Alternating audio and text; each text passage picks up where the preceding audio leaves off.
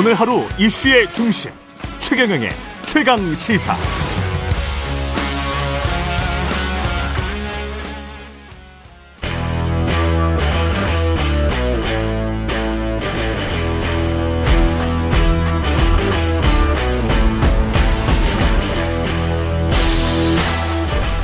네, 한 주의 시작, 여의도 정치를 깊이 있고 날카롭게 들여다보는 시간, 정치 먼데이. 오늘은 장윤선 정치 전문 기자와 함께하겠습니다. 안녕하십니까? 네, 안녕하세요. 예, 그 대통령이 네. 횟집에서 사람들이 쫙 도열을 해 있고 국무위원들이랑 뭐 비공개 만찬, 예, 음. 술과 저녁을 먹고 나오는 장면이 사진이 찍혔. 잖아요. 그렇습니다. 뭐 이 일지를 좀 정리를 해 주십시오. 일단 어떻게 된 그러니까 일인지. 우선 처음에 논란의 시작. 이게 이게 그 음. 대통령실 출입 기자들 취재를 해 보니까 예. 이 공개 일정이 아니었어요. 그러니까 아, 기자들이 예, 기자들에게 예. 알려진 일정이 아니었습니다. 예. 그러니까 만약에 기자들에게 알려진 일정이었다면 음. 뭐 풀 기자가 들어가든지 그렇겠죠. 아니면 최소한 전속이 들어가서 사진이나, 사진이나 영상이 있어야 되는데 음. 지금 제공이 안 되고 있습니다. 그렇기 음. 때문에 이것은 기자들 사이에서도 상당히 논란이 있는 이제 그런 이슈인데요. 잘 아시는 것처럼 처음 논란의 시작은 시민들이 막 영상, 사진과 영상을 막 찍어 올리면서 이제 화제가 되기 시작한 건데 예. 윤석열 대통령이 지난, 지난주 목요일이에요. 육 일인데 이때 그 국제박람회 실사단 비아이이라고 하는데 그러니까 그 부산 엑스포 유치를 막 하는데 이 사람들이 이제 실사를 다니는데 이게 마지막 날이었어요. 그래서 여기에서 대통령이 전국 열일곱 개 시도지사, 부처 장관 뭐 등등 참석한 가운데 제사 차 중앙지방협력회의를 열었습니다. 음. 여기까지는 좋아요. 그리고 여기에서 뭐 부산 엑스포 유치를 위해서 우리 모두 원팀이 되자 이렇게 당부도 하고 그랬는데 문제는 말씀하신 그 이후에 발생을 하죠. 저녁에 부산 해운대 횟집을 갑니다. 예. 그래서 여기에 뭐 성격을 알 수가 없어요. 단체장, 장관, 그리고 국민의힘 정치인 장제원 의원, 음. 뭐 대표적인 윤핵관으로 분류되는 분이죠. 예. 이제 같이 저녁 일정을 장관도 하고 장관도 법무부 장관이 갔어요. 그렇죠. 예. 한동훈 장관이 갔어요. 근데 음. 물론 법률적으로 논의할 것이 있으면 참석할 수 있다. 이런 규정이 있기 때문에 예. 아, 법무부 장관 거기 왜 갔냐. 이건 뭐 참석 어. 대상이 아니다. 이렇게 볼 문제는 아닌 걸로 확인이 됩니다. 여하튼. 음. 이제 이 도열한 사진이 이제 막 쫙 퍼지면서 논란이 일파만파 되기 시작했는데 거기 이제 문제적 인물들이 등장을 합니다. 산불과 관련해서 김영환. 뭐 이분은 지난번에 음. 뭐 스스로 친일파가 되겠다 이래가지고 그렇죠. 논란이 된 바도 있었던 분이죠. 그리고 이제 김진태, 김진태. 뭐 이런 분들이 이제 온 거예요. 예. 근데 이제 제일 문제가 됐던 거는 대통령 뭐 이게 의전상 그럴 수밖에 없다라는 주장도 나오긴 합니다만 뭐 까만 양복 입은 짙은색. 네, 예. 분들이 쫙 줄 서 있고 음. 이제 대통령이 악수하면서 이제 이렇게 가는데 횟집 자, 앞에서 그렇습니다. 근데 정치권 내부에서는 뭐 이런 얘기가 나와요. 일단 그 일대가 교통이 다 마비가 됐었다는 거예요. 예. 그래서 사람들이 에스엔에스에 글을 올리면서 집에 가는데 두 시간이 걸렸다. 막 이런 음. 볼멘 소리가 터져 나오는데 이를테면 최소한의 이제 그런 행사를 할 거면 미리 이제 준비를 해서 어, 보안상의 문제가 없도록 이것은 핵심적으로는 첫 번째 의전, 보안, 그 다음에 경호 세 그렇죠. 가지가 다 뚫렸다. 사실상 그렇죠. 어, 국가 안보가 뚫린 거나 마찬가지다. 이게 사진이 찍어... 찍혔다는 거는. 그러니까요. 그럼 만약에 그 사람이 뭐 끔찍한 일을 저질렀다고 하면. 그, 어떡할 겁니까? 그렇죠. 예. 그러니까 그게 네. 사실은 심각한 문제인 거죠. 음. 식사할 수 있어요. 그런데 대통령의 식사 또한 정치 행위에 해당하기 때문에 공개적으로 할 거면 격을 갖춰서 공개적으로. 그렇죠. 또 그게 아니라면 어, 비공개로, 철저하게 비공개로 해야 되는데 이게 사진이 찍혔다. 이거는 심각한 문제다라는 얘기가 나오는데 이 만찬은 이 주 전쯤에 부산시청에서 예약을 했고 오십 명 좌석을 예약을 했다는 거예요. 오마이뉴스 취재에 따르면. 예. 그리고 식당 측에서는 이게 부산시청 행사로 알고 있었고 대통령이 온다는 것은 몰랐다. 그랬구나. 예. 그리고 예약대로 오후 여섯 시 반에 수행원을 제외하고 사십육 명이 왔고 메뉴는 회, 김치국밥, 매운탕, 술은 매실주, 소주, 맥주. 예. 예. 만찬은 예. 여덟 시에 끝났고 술은 많이 마시지 않았다고 식당 관계자는 설명하고 있습니다. 물론 대통령실에서는 이렇게 얘기를 해요. 음. 여의도를 떠나서 민생의 협치 현장이었다. 그리고 대통령을 향한 시민들의 응원 구호가 쏟아지고 손을 흔드는 과정에서 찍힌 사진일 뿐이다. 핵심은 부산 엑스포 성공 개최를 위한 소통 자리였다. 이렇게 대통령실은 주장하고 있습니다. 근데 어떤 모습으로 어떻게 지켰다는 것도 메시지가 되는데 그거를 네. 그 메시지 관리를 적절하게 했느냐는 글쎄요. 방송을 하는 사람 입장에서는 항상 찍히고 찍는 사람 입장에서는 글쎄 그럴까라는 생각이 듭니다. 음. 그 내용과 합치가 되나 그런 찍힌 모습이. 그렇죠. 예. 그러니까 이게 대통령실 그렇죠. 대통령실 음. 기자들은 이렇게 보고 있어요. 어, 미리 알렸으면 기자들이 취재도 하고 그렇지. 메시지도 있는 거고 그렇죠. 그런 건데 그런 게 전혀 없이 시민들한테 찍혀서 부랴부랴 사후에 설명하는 그런 분위기다. 그렇죠. 그러니까 이건 원래 알리려고 했던 행사가 아니다. 음. 어, 그런데 이렇게 알려지게 되면서 파장이 커지는 이런 상황이다라고 보고 있더라고요. 그러니까 협치라고 주장을 했는데 그게 또 뭐 야당 지도부나 네. 이쪽과의 협치는 아니고 최측근 장관들, 도지사 뭐 음. 이런 사람들과 함께 하는 거잖아요. 국회의원 장제원까지 그렇죠. 포함해서. 그러니까 이제 네. 어제 제가 정치권 관계자들, 국회의원들 이제 쭉 전화 취재를 했는데 설명이 잘 안 된다. 왜냐하면 대통령의 식사는 좀 구분이 된다는 거예요. 이를테면 국무위원은 국무, 장관은 장관끼리. 그다음에 여야 초청해서 뭐 국회, 이를테면 정치인은 정치인끼리. 음. 이렇게 나눠서 식사를 하는데 이렇게 지금 보면. 막 섞였어. 예. 시도지사. 거기에다 또 김영록 지사하고 오영훈 지사가 포함이 돼 있어요. 아. 그래서 협치라는 거예요. 아. 여야가 그렇구나, 같이 왔다. 그렇구나. 근데 이 두 분은 지금 전화를 안 받습니다. 계속 제가 아, 금요일, 그래요? 예, 금요일부터 취재 요청을 계속하고 있는데 문자도 네. 보는데 답이 없으신데 민주당 안에서는 이 두 분에 대해서 좀 비판적인 목소리가 나와요. 예. 정치 감각이 물론 뭐 불렀으니까 갔겠지만 정치 감각이 좀 없는 거 아니냐 이제 이런 예. 얘기들도 나오고 있습니다. 근데 정치권 사람들은 이렇게 얘기를 하는 거예요. 이게 보면 대통령하고 가까운 사람들 모여서 부산까지 왔는데 술 한잔 마시자 이런 컨셉 아니냐. 그거 음. 아니고 설명이 되냐. 상식적으로는 그거 말고는 별로 어, 생각이 안 든다 이런 얘기를 하고 있습니다. 근데 다 떠나서 예. 대통령이 일반 식당에서 뭐 평소에 그냥 어, 늘 나타나던 분이었다면 모르겠는데 그것도 아니고 그리고 제가 역대 정부 취재를 해보니까요. 문재인 정부 없었다고 하고요. 이명박 박근혜 정부 때도 이런 식으로 사진이 찍히는 방식의 식사 자리는 없었다라는 예. 얘기가 나옵니다. 혼자 드시지 않아서 뭐 다행이긴 합니다만. 네. 예. 그리고 뭐 협치 이야기를 아까 했습니다만은 네. 선거제 관련해 가지고 이거는 협치가 제대로 되겠습니까? 아니면은 그냥 단치로 가겠습니까? 그러니까 오늘부터 나흘간 국회의원들이 참여하는 전원위원회가 열리잖아요. 예. 이 자리에서 이제 선거제 개편 관련된 의견 수렴 절차를 밟겠다. 그리고 국회 정개특위 취재를 해보면 한 백 명 정도 발언 신청을 했다 그래요. 그래서 뭐 뜨거운 논쟁이 진행될 것처럼 얘기는 합니다만 그렇지 않을 거다라는 전망이 벌써부터 나옵니다. 음. 왜 그러냐면요. 이 정치인들이라는 게 정당별로 지역별로 그리고 선수별로 다 달라요. 입장이. 그렇죠. 그러니까 그렇죠. 자기의 유불리가 그렇죠. 다 다릅니다. 그렇기 때문에 단일한 도출을 도, 단일안을 도출하기가 굉장히 어려운 것인데 제가 이제 어제는 주로 다선 의원들한테 이 얘기를 음. 좀 물어봤어요. 뭐라 그래요? 그거 안 돼. 어차피. 아예 안 돼. 여야 그, 네. 전부 다. 그게 되겠어요. 이제 이런 네. 얘기를 하는 거예요. 그리고 그동안 뭐 장 기자도 계속 취재를 해서 알겠지만 네. 역대 선거법이 어땠냐, 선거제도가 어땠냐, 늘 막판에 며칠 남겨두고 그때 합의해서 결론 내고 특히 이제 선거구제 개편 같은 경우 그, 그런 편이 굉장히 많이 있었죠. 그러니까 전형적인 희망 고문이다. 뭔가 될 것처럼 얘기를 하는데 실제로는 안 된다. 어제 이제 국민의힘이 뭐 소선구제로 정하자라는 얘기가 이제 보도가 나왔는데 그렇죠. 민주당도 마찬가지예요. 왜냐하면 지금 국민의힘은 뭐 백십오 석인데 실질적으로 전부 다 영남에 그러니까 공천 이꼴 당선인 지역구가 많아요. 그러니까 그렇죠. 소선구가 훨씬 유리한 유리하죠. 겁니다. 민주당 일단 공천만 받으면. 아, 그렇죠. 공천만 네. 받으면 당선인 지역구가 많은 거예요.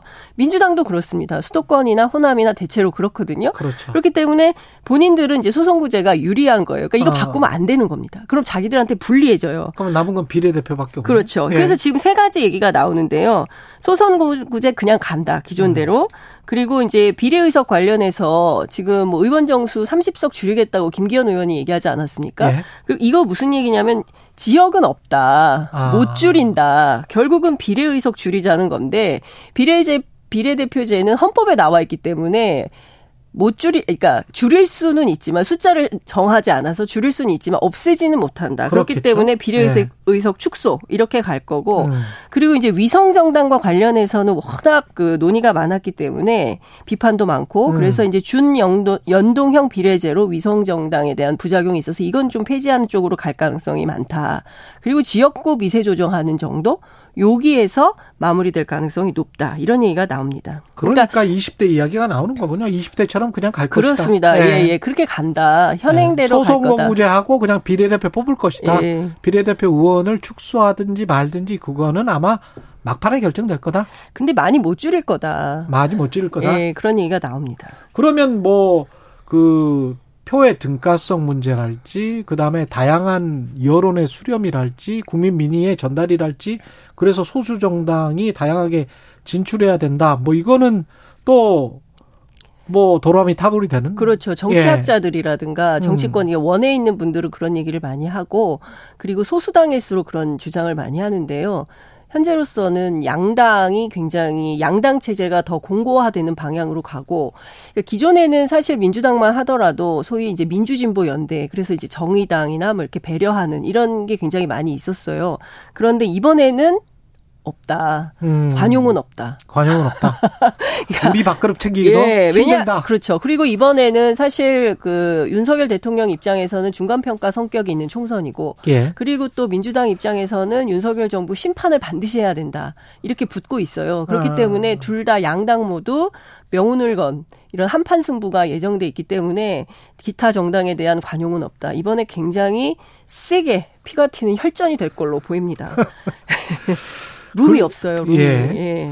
그리고 방통위원회 지금 저 최민희 전 의원이 그 국회에서 네 의결이 됐죠. 의결이 됐는데 임명은 지금 대통령에게 있습니까? 임명 그렇습니다. 권이 있습니까? 네네네 대통령이 임명을 하도록 되어 있죠. 그런데 아직 임명을 안 하고 있는 거죠? 임명을 무한정 늘린다는 거죠. 뒤로.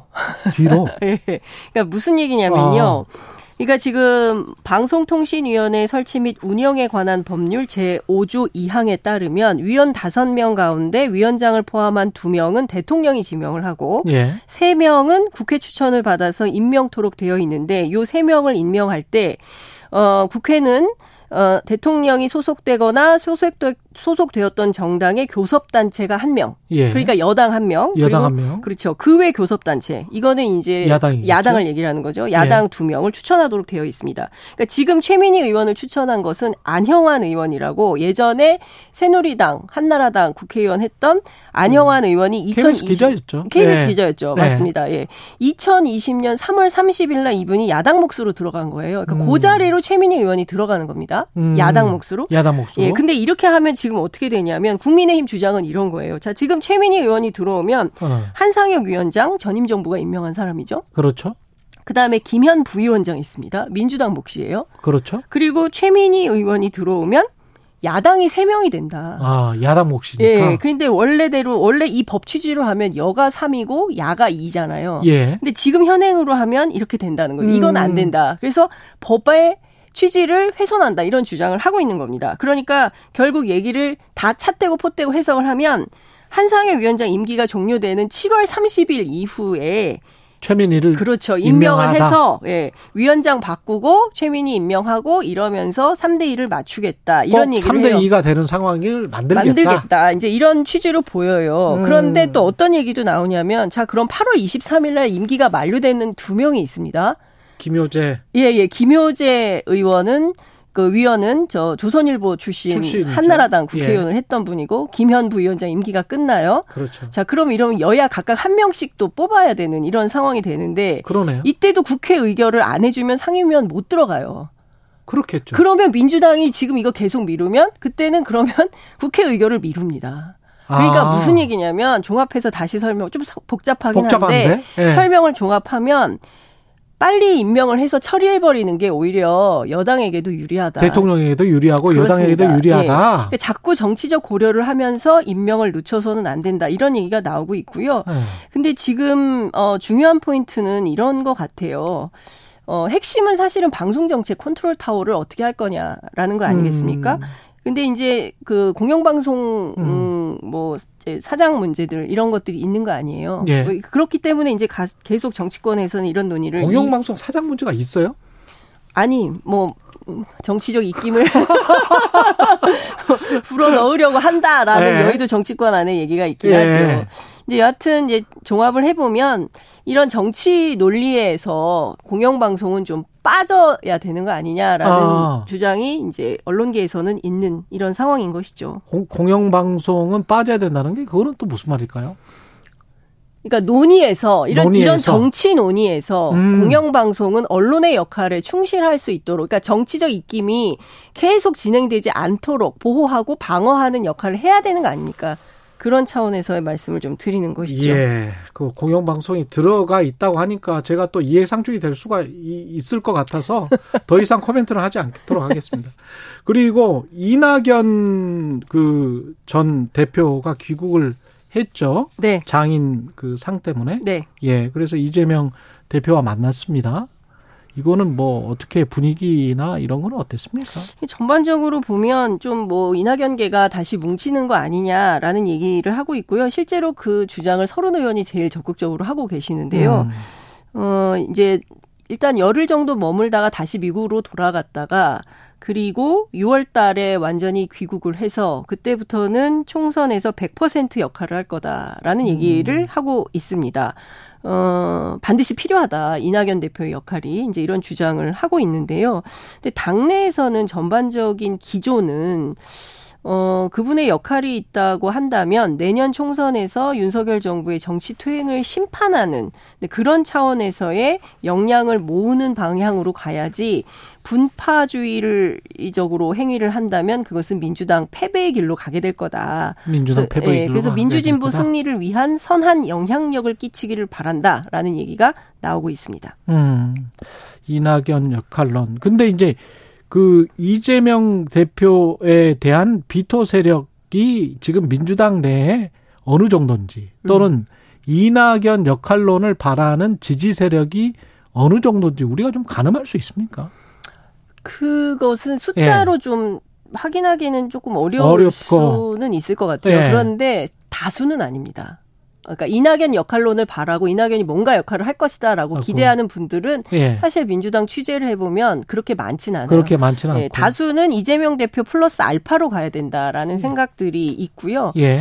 그래서 사실은 어, 정치적으로 음. 큰 역할을 하기는 쉽지 않을 거다라는 얘기도 나옵니다. 그래서, 이낙연 전 대표가? 예, 그래서 이낙연 전 대표의 룸은 없다. 뭐 이런 얘기도 나오고 있죠. 이낙연 전 대표의 자리는 없다. 예. 예. 뭐 그런 얘기도 나옵니다. 지금 현재 민주당 안에. 네. 예. 근데 언론에서는 보기에는 이낙연 개가 굉장히 큰 것처럼 또는 네, 이낙연 전 대표가 굉장히 큰 위상을 가진 것처럼 이야기를 하니까 이거를 어 그대로 받아들일 수 있나? 음. 뭐 확실한가? 뭐 이거는 잘 모르겠더라고요. 그래서 지금 질문을 드리는 건데. 네. 예. 말씀하신 대로 언론에서는 예. 어쨌든 계파 갈등을 계속 음. 부추기는 차원에서 정치 기사가 많이 나오지 않습니까? 이재명 대 이낙연. 그렇습니다. 뭐 예. 친명 대 뭐 반명, 뭐 명락대전 뭐 이런 방식으로 다시 명락대전이 재현되나 뭐. 예. 뭐 다음 원내 대표 선거에서 이낙연 역할론이 있을까? 뭐 이런 이제 보도들은 나오고 있는데 그 정도는 실제 아니다. 민주당 내부를 취재해 보면 음. 그분의 역할은 지난 대선에서 끝난 거 아니냐라는 얘기도 있고요. 다만 몇몇 분들 설훈 의원을 중심으로 해서 몇몇 분들은 음. 세게 역할론을 주장을 하고 있습니다. 그러나 당의 주류나 기조가 그렇게 잡히는 분위기는 아닌 것 같다라는 예. 말씀은 드릴 수 있을 것 같습니다. 이게 지금 원내 대표 선거는 어떻게 해야 될 것 같습니까? 원내대표 선거는 원래 이제 오월 둘째 주인데요. 예. 좀 땡겨서 사월 이십팔일, 사월 이십칠일까지를 박홍근 원내대표의 임기로 하고 사월 이십팔일 날 투표를 한다는 건데요. 마찬가지로 이낙연 전 대표가 원내대표 선거에 영향을 미칠 가능성은 제로에 가깝다. 이제 이런 음. 얘기들이 나오고 있습니다. 근데 원내대표 지금 선거 삼 파전으로 볼 수 있을 것 같아요. 큰 덩어리로 보면. 예. 이원욱 의원하고 하고 박광훈, 박광훈 의원, 그다음에 이제 김두관 의원, 홍익표 의원 이렇게 있고 어. 안규백, 윤관석 이제 이렇게 검토 중인 두 분이 있습니다. 근데 그렇군요. 이원욱 의원은 정세균계로 분류가 되고요. 박광훈 예. 의원이 엠비씨 기자 출신으로 어, 엔와이계 그렇죠. 그렇죠? 그리고 낙연. 이제 네. 예. 그리고 이제 김두관 의원이 그 철험회 이런 아. 강성 지지층들이 좀 미는 이런 예. 상황이고요. 홍익표 의원이 어, 엔와이를 했었죠. 이낙연계 음. 했었고 범명으로 분류가 되면서 더미래 출신입니다. 낙연계인데 범명이고 더미래다? 네. 그런데 이제 어떤 상황이냐면요. 다 통합했네. 네. 근데 이원욱, 박광훈은 네. 연대할 가능성이 있다. 단일화. 이렇게 어. 단일화하면 이 파이가 굉장히 커질 거다라는 이제 전망이 나오기도 이원욱, 하는데요. 이원욱, 박광훈은 연대, 연대 가능성이 가능성은 있다. 있다. 그러나 또 일각에서는 그게 또 쉽진 않다. 뭐 이런 얘기를 하기도 하고요.